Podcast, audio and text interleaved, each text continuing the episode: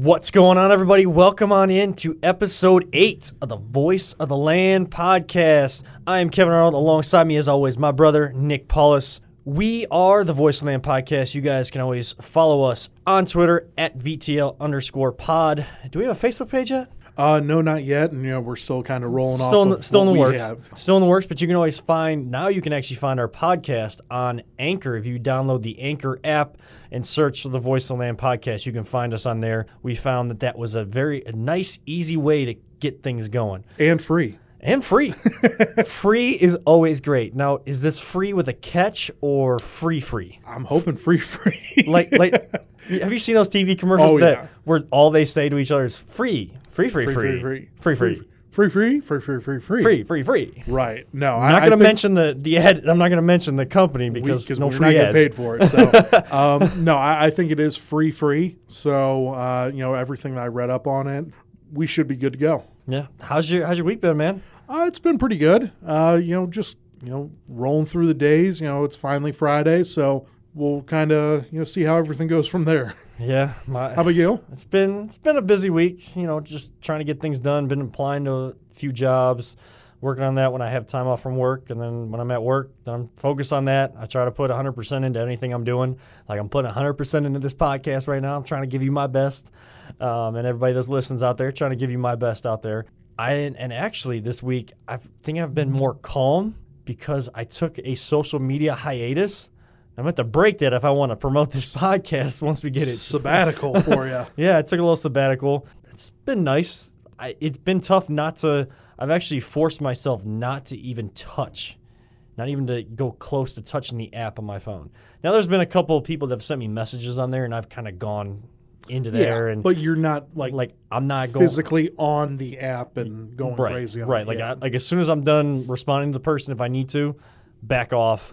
Like I'm not even looking at anybody's posts. I'm not on there on Facebook knowing what's going on in all my friends and family's world. I don't know what's going on in the Twitter world. That's why I got the Bleacher Report apps. That's why I got the ESPN apps. Notifications come right to your phone. right. I get all the breaking news when I when I need it, you know. So I don't need any of that. But this morning, and we have a rant of the week coming up, and we're gonna talk. We're gonna talk Seth, Seth Wickersham, ESPN.com writer. We're gonna talk the, about the Browns, that story that came out yesterday. We're gonna talk about the games from last Sunday, brief preview of the games coming up, and we have a rant of the week coming up. I'm gonna start with a rant, but it's not really my rant of the week. It was, it's a just mini it- rant. It's it's a mini rant. It's more of like a confused. Okay. I was driving to work this morning, and you know the Baby Shark song. Yeah. Yeah. They- they- baby shark. Yeah, okay, do, do, do, do, okay. baby. Yeah, we just say you know it. Oh, yeah. no, need- I got you. I got you. Oh, you didn't sing. want me to sing it. No, oh, I didn't want- Okay. I mean, I'm sure you have a great voice. I just, but I was listening to the radio and they they put the song on, Oof. and I've I've kind of noticed that it's become a, a phenomenon, especially I mean I'm sure for kids of and stuff. Of course. Yeah. Kids. I mean, little kids are going crazy on it. But I want to know why end of 2018 into 2019 Baby Shark is a big thing. When I worked summer camps growing up, and we did the Baby Shark song for the kids, and they all loved it. Like I mean, there's different variations, but Was- why was is it this- big now? Was it this past year that you were doing it, or No, Was- it was like I haven't a couple the- years ago? Okay. I when I was when I went to Cleveland State, I did. We had a at the rec center. We had. I mean, I don't know how much I can say about this, but sure, why not? Yeah. Why not? Um, I worked at the rec center and we had a summer camp, and I did that for three or four years. And we we always had to do campfire songs. There was some week we had like theme weeks. We had ten weeks. We had a theme week, and somehow there was always to kind of get the kids in each week. We did some campfire songs, and that was a big one with Baby Shark. So I thought that it was always known. Why is it big now? Uh, no idea. honestly. Have you have you have you noticed how big this be- that song's become? That's oh that I mean that song's huge. It's been Like, huge right- for like- for months. I right, mean, but like like the fad, like right now, even though for years I'd known about it and I did it, like it's been three years since I did that summer camp. That's pretty weird. I, I never knew that. Like, I had no idea about this song Really? until my wife brought it up to me probably back in October. Okay, So, I mean, I've known about it for a couple months now. You knowing about it for three years, that's a little crazy. yeah. I don't I don't understand why it became big now when it's always something I did for you know like youth development, I guess you could say, as, a summer camp. I don't know the best way to describe what Every I was once doing. in a while, whenever like a new album comes out, you know, you'll hear at least for the the stations that I listen to, Yeah. they'll play some of the new music, but they're not exactly sure if it's going to be a hit or not. So they'll play you a couple of the new songs, and then they'll kind of pick and choose, and then whatever you know starts picking Yeah. up tread, then they'll do that. So every once in a while, there's the song. It's uh, by Dan and Shay called "Speechless." It just came out probably I think it was back in May. It was right before my wedding, and I heard the song and I was like, "Man, that that's a really good you know wedding mm-hmm. song." And I told my wife about it, and she's like, yeah, "No one knows it. I don't really know it. Let, let's just stick with the song that we have." Anyways, getting getting to the getting to the speechless part, I heard speechless back in May, and it never picked up any traction. I heard it the one time, mm-hmm. and then it started becoming extremely popular in October and November. So that's kind of what I thought about like Baby Shark. Maybe it's picking up traction now, but you're saying three years. It's been Yeah. multiple years Because it that's was- pretty crazy. You know those as a kid, like those callback songs, like you say something and I have to repeat it, or like you, you big director says something and Okay. the whole group repeats it. Those campfire songs, basically. I'm wondering how it be how it went from being a campfire song or a, a summer camp song where you know you got like motions, you got the baby shark, you you got like the little like clapping thing, and grandma grandma shark is you know you kind of put your knuckles together. It's not really I, again. This isn't a rant. It's just I'm just confused sometimes by where what happens in society. This society is a crazy place, man. it's, it's crazy. So are you what what's the rant then? Is the rant that you heard Baby Shark or the rant The rant is I don't get why people think that it's a big deal now. I don't understand why it's. you were just ahead of the curve? That's all. But I Three didn't- years I didn't think I was like when I did the the summer camp and they showed us like they said, okay, well you have to go research summer camp songs or campfire songs to do with the kids at times. And someone started. We had a meeting and we went through this training and people displayed their it- thing. And it, the first one was always Baby Shark. And the first time I heard it, I was like, "What is this?" They're like, "You don't know Baby Shark? You never went to summer camps?" I was like, "No, I've only Yeah. ever worked a summer camp." So this is this is a thing that's been You know what it kind of reminds me of? It reminds me of Bob Ross paintings. Bob Ross paintings, you know, Yeah, back in the '90s, 2000, yeah, and, like, whenever and it they was, came back. and then they came back So out I of like nowhere. Is it one of those fashion fads? Baby Shark is the Bob Ross of of music. Yeah, is it one of those fashion fads like where like you know you always see like things from the '80s are coming back now, or things from the '90s could be making a comeback. I watched, it's a good possibility. you know, something needs to come back before we get into sports. What's that? I watched the show on Practical Jokers, and there was this I love that show. Oh, I love that. Sh- Such a great show. There was an episode, I think it was past season, where uh, they were trying to get like the fish hook at the mall. Uh, one guy's up top with a fish hook, trying, and the other guy's down down low, distracting people, Uh-huh. Having him having them take a picture of him, and you try like hook on this big fishing hook, Yeah. try to steal their stuff. And instead of doing that, Q Brian Mm-hmm. Quinn, he's up top, and he's like, you know what needs to come back? Cargo pants. He's like, somewhere in this mall, there's got to be cargo pants. And he goes, he goes, he leaves Sal, Sal Vulcano, and he, he goes to find, he goes to Old Navy to find cargo pants. Dude, I got a pair of cargo pants. Like, I, I need, I need cargo shorts and cargo pants to be considered good again. I'll still wear them, but I don't know about car- like I got cargo shorts. I lo- Yeah. I love those. Love those things. I don't know. People when during the summertime, people say you're not supposed to wear them anymore, but I don't care. Who cares? They're useful. They're so useful. So useful. That the, that ends the non-sports portion of our podcast. We like to have a little bit of fun here, but getting into the crux of what we really want to talk about today. Yesterday, I'm sure everybody saw it or heard about it at least. If you haven't, Seth Wickersham, senior writer for ESPN.com, I think ESPN the magazine as well, wrote an article rehashing everything that's gone on for the Browns, the dysfunction of the Cleveland Browns under Jim, Jimmy Haslam, kind of each storyline, each regime, how it transpired, what happened. I know you saw the story. Have you read the whole story? Oh yeah. Okay, I read the whole story too. I was talking to a couple people yesterday that didn't even read the whole thing because they got so frustrated from the beginning. I loved every second of of, of reading that story. We're gonna disagree Right, here. well, it- and the reason why I loved it, I mean, it was so in depth and Yeah. so. uh, Of course, does it make me want to throw? like, I was reading on my phone. Did it make me want to chuck my phone across the room? Absolutely. But I had it was it was actually a fun read for me. It was a fun read for me. I I enjoyed reading all you know all about the craziness that is Jimmy Haslam and everything in that inside that Browns facility it made me feel better about the situation that we're in right now. I think that's why I loved it because I know that we got John Dorsey at the helm now, and we mm. got Baker Mayfield, and Jimmy and Dee are taking a seat back. That's why I loved it. See, I didn't, and it's not because of the things that were written in the story because we basically knew all of it. Oh, there Oh, we, a- we knew was- everything, but the whole Hue Jackson. get the you know Get, what get out of my F office. out of my office. Dude, you were just fired. I, I wanted John Dorsey to be like, this isn't your office anymore, buddy boy. That's all I wanted to hear. But Yeah. unfortunately, we didn't see that. I mean, I guess technically we could say what he said, but we like to be we're we're, we're We pretty uh, yeah. we're, we're conservative whenever it comes to that on this podcast. There's people that listen to this podcast that could have other people listen to this podcast that we want to be good good role models out there. We want to practice good habits at all times.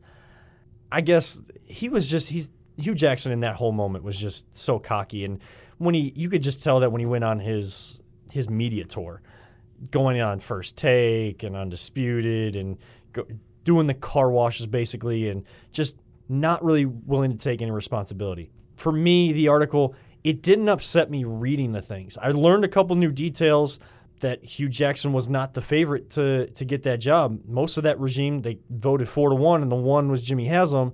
Four were for Sean McDermott. Now, I don't know that I would take based on what we saw from Sean. I mean, I would take Sean over Hue any day of the week. In, in hindsight, In in, hindsight, hindsight. yes, but I still wouldn't take McDermott at all either. You know what we saw is him being Yep. a head coach as well. I mean, he's still with Buffalo right now, right? Still with Buffalo. I mean, he did get Buffalo to the playoffs last year. You know, what is it? Two seasons ago now. yeah. But So early success, but not not a lot of substance there. So he's on the hot seat for sure right now. right. So the fact that it came down to those two names shows you that did they even really have a hot name at that time? Different discussion for a different day. I got upset because why is this why do we need this now? I would have been more receptive to an article like this and trust me, Wickersham did a great job. It was a great article. A lot to read, maybe a little too much. It was It, it depends on preference on how much you like to read and stuff. I kind of like to have an article that I can just kind of get through. Still has a lot of detail, but I can get through. That's more preference. But I would have been more receptive to it if it was last year. This time last year, I the only thing that that was in that article that we didn't know was the whole Hue Jackson stuff. Everything else, if you did your digging, and I'm sure he did a digging for more than a oh, year. Yeah. This to have that long of an article, that detailed, especially of the regimes even pa- at least months. months. But you you go through this whole process, and I would have been again more receptive to it last year. And at the end, even his spots on ESPN yesterday when he was talking about the article, there's no concession to to the medium. He's still saying that we don't know that the Browns could can be good. Too many people are saying we know the Browns are going to be good. There's still some unknown. That's where where I'll give Rick Wickersham some credit. We don't know about Freddie. Are we excited about Freddie? Are we hopeful about Freddie? Absolutely. But if you can tell me right now, if you can look me in my eye, Nick, and tell me you know for a fact 100%, 110% that Freddie Kitchens is going to be a great head coach in the NFL, do that right now. I can't. You can't, right? I can't. So- but you can't with any coach really. Right. Without hundred percent, you know, worth of, you know. Look, look at Pete Carroll. Pete Carroll's perfect example. Yeah. He starts off his NFL ho- head coaching career with the Patriots and bombed out. Then he goes to USC. He has to bring up his, you know, he has to bring back his reputation, and then he goes to the Seahawks and then starts winning again. But Yeah. you had no idea. Him going to USC, there was no there was no sure thing about that. Bill Belichick, perfect example, goes, you know, as the head coach of the Cleveland Browns. Then, you know, they moved to Baltimore. They let him go. Baltimore lets him go. Let's be mm-hmm. let's be sure of that. Baltimore lets him go. Then he goes back with Bill Parcells, you know, starts working with the Jets. Everyone, you know, you know, goes from there, gets hired as the Jets head coach for one day, resigns, then takes over the Patriots job. That wasn't a sure thing either. But 20 years later, he has five Super Bowls going for number six. Right. So we, it, there is some unknown. So people going too far to the extreme saying that oh the Browns are there, they're they've made it. You can't say that yet. We are the voice of reason, the voice of the land. We are going to try to stay as middle ground as possible to see what is real and what isn't. But he's too far on the other side, still saying that oh well I- and yes, Jimmy has Haslam's still in charge, but if you can't at least admit that you see the potential for this team, then you're not being necessarily the journalist that you should be. We've seen it from ESPN. This need to, we talked about it with Colin Cowherd last week on, on Fox, but even in on ESPN and nationally, this narrative to generate the uh, Cleveland, sad sack Cleveland. We are trying to help change that narrative. There's nothing going on in sports this article comes out. There's been a lot of good stuff kind of said, a lot of positive things transitioning for the Browns right now in terms of how people talk about them. Then this story drops, and you're trying to drum up by saying, Well, we still don't know if they can be good. We don't know if they'll develop Baker Mayfield the right way. You're drumming this up now when you know that this story is going to get a lot of run nationally. We know in Cleveland everything that went on. This story was for the national perspective. We all, from all we've seen, national perspective, sad sack Cleveland. I think it's to drum it up. Is that fair of me to claim that against Wickersham? Maybe not, but credibility wise, that's what we've seen. Right. The thing about everything that you're saying, I, I 100% get where you're coming from. The reason why they released it now is because in six months, they can't do this. They won't be able to post this. If we have another great draft, or a, a year from now, there's no way in hell they can post this story. So if Wickersham doesn't post it now, he'll never get the opportunity to, is the way that I'm looking at it. He spent months, you and I just Right. discussed, it's been months that he's been working on this story. He was probably banking on us going 3 and 13 again. He's probably one of the people that probably projected 1 in 15. Exactly. So he is expecting us to do this. That way, And if he all of this, E- exactly, and all of this stuff would sound a lot better coming Right. out then. But we're seven, eight, and one. We're on the upswing. Everyone sees Baker's potential. They think that he's either going to be the rookie of the year or uh, he's at least a rookie of the year candidate. So I think the whole Wickersham bomb that came out, it was necessary for it to happen right now because he'll never get the opportunity to do it after this point.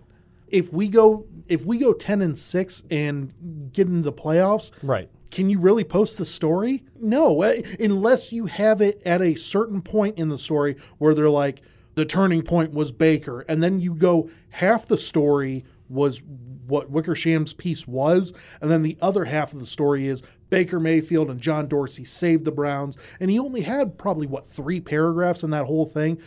Basically saying that John Dorsey and Baker Mayfield were the key cogs to get this thing rolling. Right. And just reading it, I didn't get that sense. It was more all his spots talking about ESPN, even calling in to the local radio stations to talk about the article. When local guys here would try to press him on the fact, well, can you at least see the what's going on and being connected with the Browns? I'm sure you had to get permission with them. This is kind of how they asked the question. Talking with the Browns, do you have you kind of gotten the sense of what's going on, the the culture change that they're trying to generate, the potential for that? Do you see that when they would press him on that issue? I don't need him to say that. Oh, the Browns are going to be great. I can't say that either. Like like we said, we're hopeful. Ten and six would be great. The expectation should be make the playoffs next year, and if they don't, we will call them on it. We will discuss why that happened the way it did, and call out who we need to call out for that. But when they pressed him on that issue, he was very combative with that and not Yes, want like was. and wanting to again wanting to generate this this narrative. And But that's the narrative he's trying to paint. He was once again, he's expecting the Browns were going to go 3 and 13. Right. His months leading into this, I guarantee you, he probably started this thing in August or September, right as the season started. He was getting all of this information, and he probably finished up his research of the whole thing probably in November. And they weren't doing so hot at the beginning of November. His first story, eh, his first paragraph was all about the firing of Hue Jackson. Yeah, you know that's where it stopped right then and there because then the remaining paragraphs the most updated paragraphs were on on John Dorsey and Baker Mayfield were this could work or it could blow up in their face like every other grouping has ever done. I think the biggest issue I have with it is this is all part of the the same storyline we talk about. I'm not saying, oh, woe is us. Why won't anybody talk positive about us? Um, you know, I don't like seeing these negative stories about Cleveland. I, I know they're going to come, and if they're warranted, they should come. See what you see and talk about it. That's what we're trying to do. It's all it, but it's. I think my big issue, and I could rant on it, but I won't right now because we've done that in the past with other people, is see what's going on and talk about it that way. See the see reality. Some a lot of people are either on one side or the other, either too gung ho or too negative, and they are just stuck in that narrative, in that bias, and they can't get out of it. They can't find themselves in a sense of reality. When you need when you're going to talk about something like this, and yes, yeah, sports in the grand scheme of life may not matter so much, but it matters to us, and it's what it's kind of our release. You still need to be credible when you talk about it. You still have to have a, a bring a reality check to it and try to reality check yourself. I, I know I do that when I when I read the story. I try to reality check myself. Like, don't get so upset because he's talking negative about Cleveland. Like, there is real stuff in there, and it is a great article. If you get a chance, it's very good. Read it. it very good. Read it, look at it, but take your own perspective on it, and, and even reach out to us on on Twitter. Or, um, you know, on Facebook when we kind of post our pod. Let us know what you what you thought about the about the article. I'm just saying, let's make sure that we reality check before we. It's almost the same thing as when you tweet. Think before you tweet. Think a, before you talk. Not everyone can be the voice. It's true. It's very true. That should be our tagline, man. I like it. Not everyone. I like, I like it. it. See, we're getting better and better as, as it's, what, it's what we got to do. But let's move on from that. You okay. know, the the Wickersham yeah. piece, you know, fantastic. Go and read it. ESPN.com. You can find it pretty much anywhere right now. But moving but on from that, before we do, have you sure. ever have you ever heard of Seth Wickersham before this story? Not really. He's a senior writer. Yeah, not uh, sure, sure. Yeah, sure. You don't, are. Like when you get to the senior writer status, don't you have to be like in there for a while and like I guess maybe he brought out I, the Patriots story last year. I think right. he had a hand in, but I didn't hear his name as much attached to that. Mm-hmm. I found that part odd as well. I just wanted to bring that up. Like, gonna look into more of his stuff because oh, he sure. can he can write and he can research his yeah. stuff for sure. Whether I agree with him or not, he is someone to look up to if you're trying to get into the writing aspect of the the business. I just found it odd that you know now he's kind of getting a name and he was all over SportsCenter. I'd never seen him before, and it said senior writer. I don't know. Yeah, s- senior writer can mean so much. I mean, yeah, you know, they're not going to so. say junior writer. Nothing against you know? them. Just so, I, I, just wanted to bring that up. Yeah, but but moving on from uh, Wickersham bomb that you know got released yesterday, uh, we are going to be going on to well, what happened last weekend yeah. uh, with uh, some of the games. I know that you were not as happy. Uh, for the later uh, game, I was in the middle of texting you, and I guess I wasn't happy in either. But yeah, the the first one I could I could deal with. The reason I wasn't happy with the Rams Saints game was that call at the end. And I How was, do you miss that call? That was going to be my rant of the week. The NFL officiating is getting worse and worse. We saw it affect us so much early on in the season, especially from game one with that Myles Garrett hit on Ben Roethlisberger that wasn't wasn't roughing the passer, and they called it. Tom Brady got well, got a roughing the, the, passer call that like or, or, barely got hit know, in his for chest. The, uh, for the Browns, you know, whenever we sacked Derek Carr, the ball gets fumbled and easy return for the touchdown would have sealed the deal, and then you know, of oh, course, they, we don't get that. when they blow the, they blow the whistle dead. Blow the whistle dead. There is so much inconsistency, and the NFL has a big problem on their hands this offseason that they're going to need to correct. I know they're talking about trying to replay, get every video year, review. Every year, the NFL has some sort of issue going right. on, whether it's kneeling, which, whatever, however you want to deal yes. with that, okay, fine. You got the kneeling. You had, what was last year? Oh, the catches.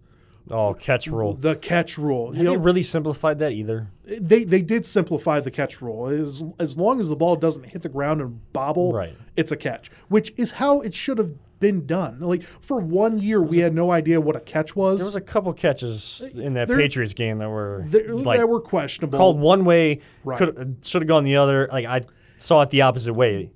But you could make a case for all of them, right? You know, the Jesse James catch of of a season ago against the Patriots, where he literally cupped the ball on the, the, ground. Steelers, yeah, yes, yeah, against uh, the Patriots, against the Patriots, yeah. yeah.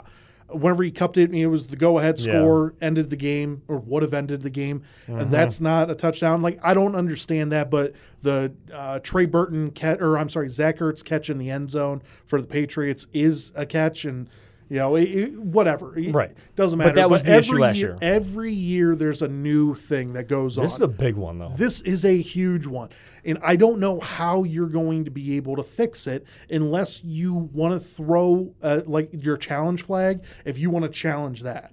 I- it's such a bang bang play. Though. That wasn't bang bang. No, it that wasn't. was clearly bang, balls there. And that's the exact play that that's the exact play that the NFL is trying to get out. The guy is launching himself like a torpedo with his head first, and he admitted after the game. They find the guy. Now they're talking about making pass interference a reviewable play, but that doesn't add any solace to the New Orleans Saints fan. Nothing against the Rams, who played a great game as well, but that doesn't give a, that team any solace. I understand that they had other chances to win, and, and players have been diplomatic they about it still for the got most the part. ball back. They they kicked the field goal. They went up 23 to 20. You got to stop the Rams. That's Right. what you have to do. If you want to win this game, you have home field advantage. You stop the Rams minus Todd Gurley, mind you. Right. How do you not stop the Rams then? It- that that's your one goal. Is you have a defense that since I think it was week 4 Mm-hmm. that defense has been locked down. Now they did lose their interior line a little bit. Sheldon to, Rankins, yeah. Sheldon Rankins to injury, but a case could be made there that if they get that would be a, would have been a first down, and the Rams only had one timeout, and you could have you the clock would have been down to I the point it, of but then you still get the ball in overtime, and Drew Brees, you know, throws the interception, got hit in the face and threw the interception. Yes. but nonetheless, that's Which that, that- that's football. That's football, baby. which for us Baker Mayfield fans and Browns fans, that just shows that even the best when there's pressure in their face. For the draft analysts, they always talk about, well, this guy doesn't do too well when pressure's coming in his face. Does any quarterback do that well? No. Uh, Tom Brady, Future Hall of Famer, first ballot, Drew Brees just threw a pick with, it, with pressure in his face. I mean, There was a stat this year that Tom Brady is the statistically worst quarterback in the league when you put pressure on him. He's the greatest quarterback of all time, and you throw pressure on his yes, fa- he is. and you throw pressure on, on him, and then yeah, he's going to crumble a little bit. Yeah. That's what a lot of quarterbacks do. It just happens sometimes. You know exactly. Drew Brees gets hit right up the middle, and then he throws a, a, an erratic pass. One of the very few erratic passes that he has ever thrown. Just so happens to come in the NFC Championship game at home, with uh, you know with everything on the line. Right. And I mean, I guess I had a slight rooting interest just because uh, we talked about last week family ties to the Yep. to the New Orleans area, being Creole, French, uh, French Spanish kind of mixture there on my mom's side of the family. But I don't. I didn't care who won. It's just the bigger issue is NFL. Review your officiating. Look into this because there are some good ones out there, but they've there's been an influx of some new ones look at your training program too for these officials and try to if you're going to clarify a catch rule clarify every rule so there is consistency across the board and vet out the ones and punish the ones discipline the ones. It's it's a work environment. Discipline the ones that are not doing their job correctly. If we did something like that if we missed a call like that or did something to that degree in the jobs we have what what's going to happen? Immediately. Most likely going to be fired. It took a while before they fired one of the guys officiating a Browns game this year. The what was it? The Los Angeles Chargers game where that false start. The guy that missed that call, who should have been on that, he had missed other calls, so it was He kind of added up. his job. Yeah. But in just one of those would equate to something serious in a regular job, and you'd be fired for it. So NFL, you got some serious problems. Now, of course, those games did lead to the fact I wasn't happy with the Patriots winning either. Blah blah blah. Whatever. Not going to affect me. It me. was a rough game for you. We will talk next week. We will give our official Super Bowl preview next week. Just kind of initial thoughts, though, as we as we kind of wind down here and kind of get into the last little bit of our podcast this week. I think that this Super Bowl isn't going to be anywhere near as fun as what I was hoping for. Are we allowed to call it Super Bowl, the Super Bowl? or you have to, or do we have to use big game? I don't. I, I never understand the rules for who can who's only allowed to use big game and who can say Super I'm pretty Bowl. sure w- we're Okay. a podcast. All right, we're gonna do it. as yeah. I don't care. We're doing We're, it. we're a podcast. Doesn't we're, matter. going to do it. Doesn't Super matter. Bowl. this Super this Super Bowl Brown. Um, Hell yeah! hell yeah. This was the worst Super Bowl of the bunch for me. I did not want to see the Patriots versus the Rams. I didn't want to see the Rams, period. Really, why is that? Just quick, just quickly. We'll get into Honestly, next week, because I think Jared Goff is a mediocre quarterback right now. I think that he five years from now, this would have been a sweet Super Bowl. oh yeah, You know, but Jared Goff to me right now is in that 12 to 18 range for quarterbacks. A toss up on who you want to throw out there. And Todd Gurley's not healthy. It- that's that's what it boils down to. So lucky for him, he has two weeks though, and I, they're going to do as hope- much treat. They're going to do as much treatment as possible. hopefully he's healthy because that's the only way that they have a chance against the Patriots right Yeah. now. And Tom Brady is Tom Brady. I, I wanted to see the Saints versus the Patriots, and I wanted Patriots to see win so that Tom Well, Brady feels like he wants to. or the. Saints win, and then he has the leg up. Uh, You could say, I mean, yeah, sure, Brady has Hmm. five rings to Drew Brees is two at that point in time, but Drew Brees has two rings and literally every record in the book. It would have made a much more compelling case.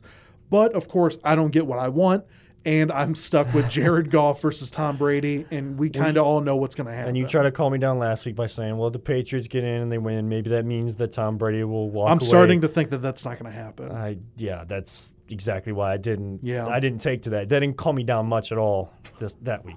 My bad, Kevin. It's all right, but kind of closing out here, last few minutes here that we have Yeah. together this week. What is your rants of the week, Nick Paulus? Oh, the rant of the week. We teased this last week. I did tease you last week. Last week, uh, after your wonderful rant, which went on for a minute, and Sorry. no, dude, that was it was good. It right, was real yeah, good. Good. But I wanted This to week see. we got Baby Sharks. I don't know how Yes, good this one's gonna be. Now we got Baby Shark.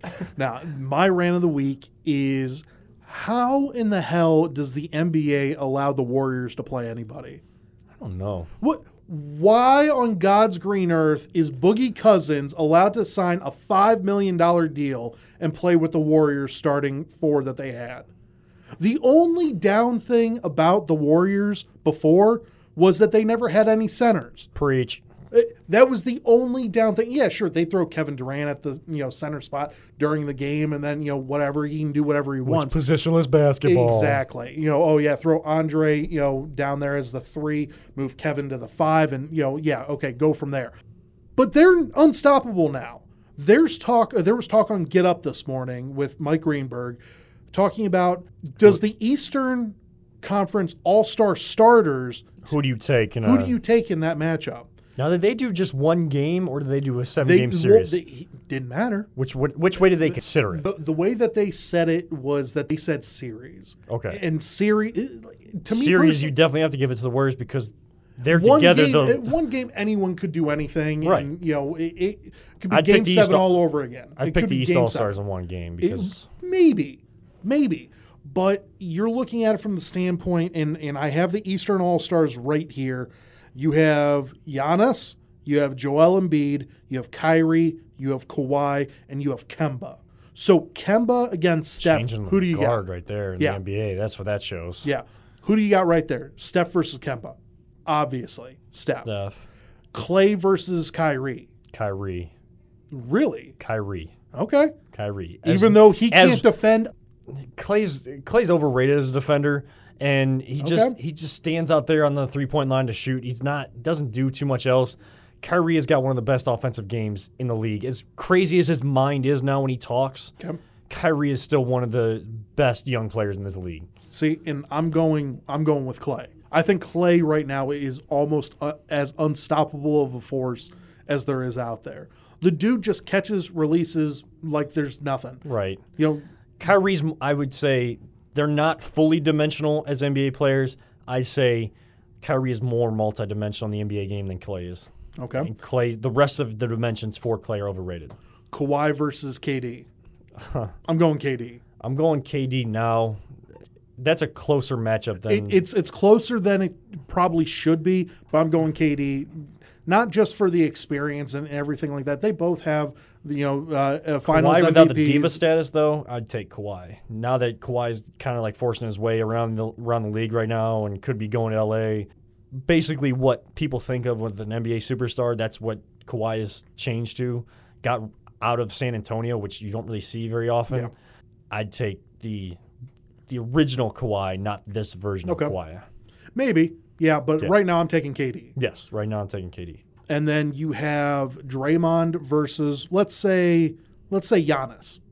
Is that fair? Giannis. Giannis at the four. Giannis. Okay, I'm, taking, Giannis, still. You taking Boogie or Joel? I'm Take- taking Boogie. I'm taking Joel. I'm taking Boogie, and it's not even close because a healthy Boogie Cousins could dominate anywhere he wanted. I mean, if we're looking at right now, I'm taking I'm taking Joel Embiid all day because Boogie's not mm. healthy and Right he's now. getting himself in trouble in the game. Oh, He's getting technical fouls still. He's getting he's does fouling out. He does that, but Right. Joel does the same sort of stuff. Right, I but mean, you look- can look rely on Joel Embiid longer in the game than you can. Can you? Yes, Can you? yes. Dude's missed how much time? He has a I'm bad back ab- already. I'm talking about when he is there on your roster playing in the game. Right. He is going to last longer in the game than Boogie will. Boogie can get himself out right within now, the gi- first give five it a minutes. month. Give it a month. Give it a month and, and see what happens. I'm telling I'm you right now, taking- it's it is completely unrealistic. The, the the lineup that the Warriors have right now, Right. And it boggles my mind that. But I'd still Uh, take Joel Embiid over. Okay, okay, but I'm I'm taking the Warriors over that Eastern Conference team. I just am. Yeah, in a series, uh, you'd have to say Warriors, but yeah, the fact that they get to the fact that they can have the, uh, basically an all-star starting five as their starting five, I'm not sure what the NBA thinks is going to happen. I'm, I I'm just waiting for it to blow up. I hate every freaking moment of the NBA season this year. Not only have do my Cavs suck. Have you watched that oh much? yeah, yeah. I, I've watched enough to know that I hate life right now. No, I mean like that uh, what I'm saying like I haven't watched a lot, so like I, am saying like I've have you watched. watched? I've watched enough. I've, I, I've like, watched I've, enough, but I've watched enough to know what's going to all go down. nowhere near Yeah. what we used to. Well, not what we used to, obviously. I mean, it's because you know the Cavs suck and the NBA isn't as diverse as what it probably should be. The last time LeBron left, though, that first year when the Cavs sucked, I watched a lot more Cavs games. Even though they lost 26 in a row, I they may have been more enjoyable to watch, but at least presented a better basketball product. And I was more willing to watch the rest of the league. I can't watch the rest of the league because it's pretty much predetermined, and the Cavs suck even worse than I knew that they were going to tank. But the fact you're getting blown out by 20 points or more every game, making it I can't. unwatchable. I can't watch it. I, I can't watch it. Now that Boogie's back and Boogie's balling, Oh, God, and everybody, everybody nationally is eating it up. Like it's Oh, of some course. great thing. I don't understand. Boogie said it a couple weeks back. Boogie, you know, came out, you know, did his whole, you know, hey, I'm coming back tour sort of thing. And he was saying that they are the most hated team in the nation. And a lot of people were like, oh, well, what about the Yankees? What about the Red Sox? What about the Dallas Cowboys? What about, you know, a lot of these different Yeah. teams that you're like, oh, yeah, you know, I don't like them. I freaking hate the Warriors. Maybe it's because they Warriors. stole, you know, championships right from us because they signed KD after going 73 and 9 and now they signed Boogie. Mind you, we don't have LeBron here, but I don't want to see you doing well at all. Just shows the impact of LeBron. The Warriors are the biggest evidence of how great LeBron is without all the stats that people need to compare him to Jordan and stuff. Because it took LeBron to get them to sign KD. They went 73 and 9, had the best winning percentage in the regular season. LeBron beats them, comes back from 3 1 deficit, beats them, and then they start adding all this talent because they didn't have enough. You had enough, you just you couldn't handle You just couldn't handle it. Yeah. You just couldn't handle it and KD's a snake. That's exactly what it is. And And, it them- Boogie's and Boogie's an even bigger snake. And if anybody wants to ask how, Le- how great LeBron is, look at how much people hate the Warriors and what they've accomplished and what they're doing right now. That's, I can't stand those dudes, man. Dude. Like every day I see Steph Curry chucking a three pointer from half court. Like I just want to go over and kick him. I don't want to, you know, really hurt the guy. I just want to kick him yeah. You know what? right in the shin. Gold star for the rant on Voice of Land podcast goes to you, Nick Paulus. Mine was a little weak with the NFL officiating. We're good, Yours yeah. was A plus stuff with the Golden State Warriors. But that is going to wrap it up this week on episode eight for the Voice of Land podcast. Hopefully, everybody has a great weekend. We will check you guys next Friday. For Nick Paulus, I'm Kevin Arnold. Maybe some of you will check out the Royal Rumble. Maybe we'll talk about that next week, but that's a little WWE stuff. We'll we'll get into that next week. Just remember, Cleveland fans, don't let anyone ever tell you it's just a game. We'll see you next Friday.